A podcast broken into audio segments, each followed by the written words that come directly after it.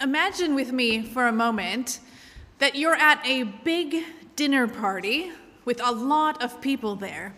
You have been excited about this dinner for weeks and about the buffet that there's going to be at this party. The host has told you it's going to have some of your favorite foods. For me, that means it's going to have several kinds of nice, spicy curry. That's something I really love. And for dessert, there's going to be lemon tart or whatever your favorite uh, things to eat are. So you get to the venue, you wait in line for the buffet, you're so excited. You're about halfway through the line. So half of the people are already in front of you in line, and about half of the people are behind you, still waiting. And you get up to the serving table of the buffet to get your food. But wait a second most of the food is already gone. There's toast, but there's no curry left, and there's no lemon tart, and most of your favorite foods are gone too. In fact, most of the food is already gone. What happened? The host had assured you there was going to be more than enough for everyone who had been invited to the party. So you look around the room to see what's going on. You see, a lot of people have full plates, but wait a second, what's that? There's one table over there, and at that table, that table in the corner, most people not only have full plates, they've actually taken most of the serving dishes to their table so that they don't have to share with other people. They can never eat that much food, but still, they've taken it all for themselves. And at one end of the table, there's one guy who has most of the serving dishes piled up right around him, one on top of another. Meanwhile, you have to make do with toast. And so does everyone else in the last half of the line behind you, except probably the people at the end of the line. They'll be lucky if there's even any of that left by the time they get to the buffet table. While you're thinking this, you see the host walk in, and boy, is he angry. He had provided more than enough food for everyone, but the guests haven't been sharing. That's not what the host wanted. If the guests had shared, everyone could have had more than enough, and they could all have enjoyed the party together. In the world today, 1% of the world's population owns 38% of all global wealth, all the houses and cars and companies and the money in the bank. 1% of the population owns 38% of the global wealth. 10%, which would be the first 10% of the line in my story about the buffet, 10% of the population owns 76% of all global wealth. The last half of the line in my story, the bottom 50% of the world's population, altogether only own 2% of all the world's global wealth. And some of the people at the very back of the line are really hungry. Uh, they're really suffering. They don't have clean water to drink. They don't have adequate housing. They can't afford medical care that they need. Is that how God wants the world to be? Not according to the Bible. We're in the midst of a sermon series on the Gospel of Luke, and today we're going to look at Luke 6, verses 20 through 26. In this part of Luke, Jesus is talking to his disciples about what it means to be God's people and how God wants the world to be. Luke 6, starting at verse 20, if you're following along. Looking at his disciples, Jesus said, Blessed are you who are poor, for yours is the kingdom of God. Blessed are you who hunger now, for you will be satisfied. Blessed are you who weep now, for you will laugh. Blessed are you when people hate you, when they exclude you and insult you, and reject your name as evil because of the Son of Man. Rejoice in that day and leap for joy, because great is your reward in heaven. For that's how their ancestors treated the prophets. But woe to you who are rich, for you have already received your comfort. Woe to you who are well fed now, for you will go hungry. Woe to you who laugh now, for you will mourn and weep. Woe to you when everyone speaks well of you, for that is how their ancestors treated the false prophets. This passage in Luke chapter 6 is, in a sense, a lament about the realities of the world, a place where some people are hungry, poor, and suffering while other people have far more than they need. The passage, I think, probably reflects the understanding that some people have become rich at the expense of other people through exploitation and oppression. The people who own a company, for instance, can get fabulously wealthy if they keep the wages, the salary of their employees, very low. Often their wealth comes at the expense of their poorer employees. It's not that the people who get paid a low hourly salary work less hard than everyone else, they work just as hard, they just get paid less for their work. Many people in societies throughout history and around the world also have paid rent for their housing rather than owning their own home because they can't afford the down payment or can't afford to buy a home. For those people, month after month, and some of you are in that situation, month after month, a big chunk of one's salary goes from their bank account into the bank accounts of the people who own the buildings they live in. This is the way our societies are structured today, and throughout history, similar economic structures have existed in most societies, contributing to a situation where some people are rich and have more than enough while other people really struggle to get by. Sometimes going hungry so that they can feed their children, and sometimes not even able to do that. According to the Bible, that's not how God wanted the world to be. Throughout the Bible, all parts of the Bible, we see repeated expressions of God's concern for the poor and the suffering, and God's frustration with rich and powerful people whose actions contribute to making other people poor and keeping them poor.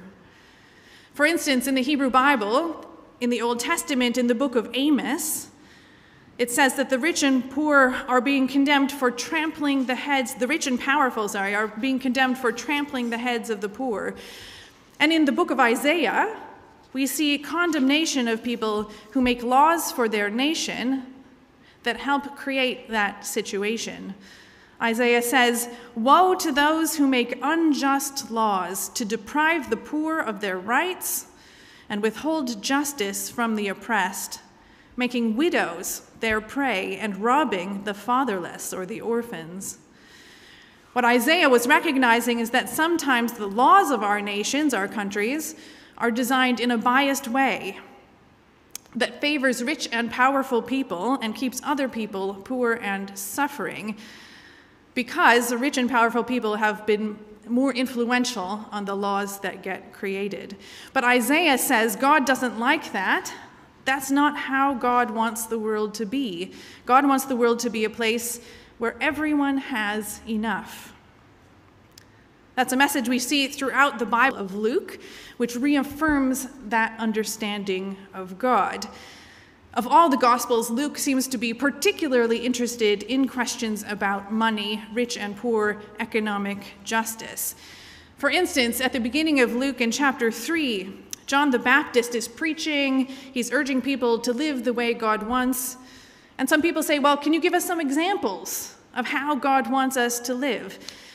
And it's really interesting that all the examples John the Baptist gives relate to money. He says, for instance, anyone who has two shirts should share with the one who has none. And anyone who has food should also do that, share with someone who has no food.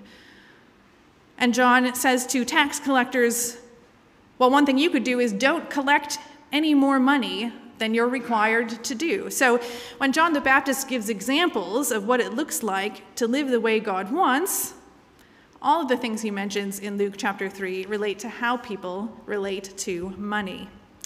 And there are many other passages. If you read through the whole Gospel of Luke, which is a fun thing to do, you'll discover many passages about money, including our passage for today in chapter 6. In our passage, Jesus says that a time is going to come when things are going to be very different from what they are right now. When the people who are suffering now won't be suffering anymore. And the people who are doing well right now, well, those people will find life is not going to be as luxurious in the future as it is for them right now. Jesus says, Blessed are you who are poor right now, but woe to you who are rich. Blessed are you who are hungry right now. The time is coming when you will have plenty to eat, but woe to you who are well fed right now, because the time is coming when you're going to be hungry. Blessed are you who weep now, because one day you'll be laughing. But woe to you who are laughing now, because one day all you'll want to do is mourn and weep. Our passage doesn't say exactly when this great reversal of fortunes is going to come about. Are we talking about Judgment Day in the end times when Jesus comes back? At the very latest, then, God will restore justice on earth, and those who are suffering will suffer no more. Or does our passage also express a hope that the situation could improve even now, before Judgment Day? That God's people could recognize that what the prophets have been saying throughout the Bible is true, that God wants everyone to have enough right now. And God hates a situation where some people hoard all the food for themselves and other people go hungry where some people live lives of luxury and others struggle to get by, where powerful people make laws and policies that benefit them rather than benefiting the people who really need help the most. Jesus says in our passage, Woe to you who are rich, for you have already received your comfort.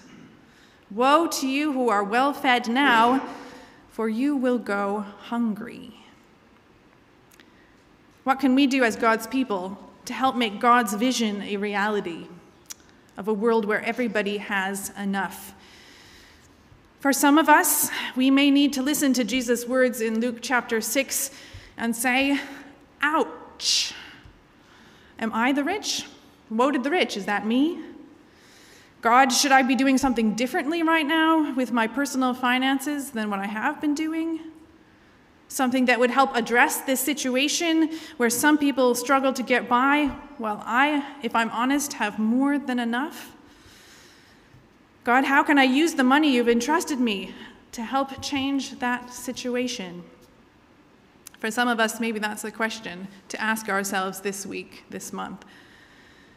We can also, however, be thinking together about what we can do together as God's people here in this church and uh, in Cambridge and around the world, what we can do together to address structural issues in society and in the world that contribute to poverty and hungry, hunger and suffering. Drivers of poverty include things like debt, being forced to pay rent month after month, not having a secure job, low salaries, lack of access to education or medical care, and war again, which we pray for week after week. When wars happen, some people get very, very wealthy. Weapons manufacturers make a lot of money on war. Shareholders in companies that produce weapons make a lot of money on war. But other people, it destroys everything they have, and it makes other people very, very poor. What can we do as God's people together to help address these sorts of structural issues at a local level, or a national level, or an international level? It's a question we can think about together in the weeks and months and years to come. Let's pray.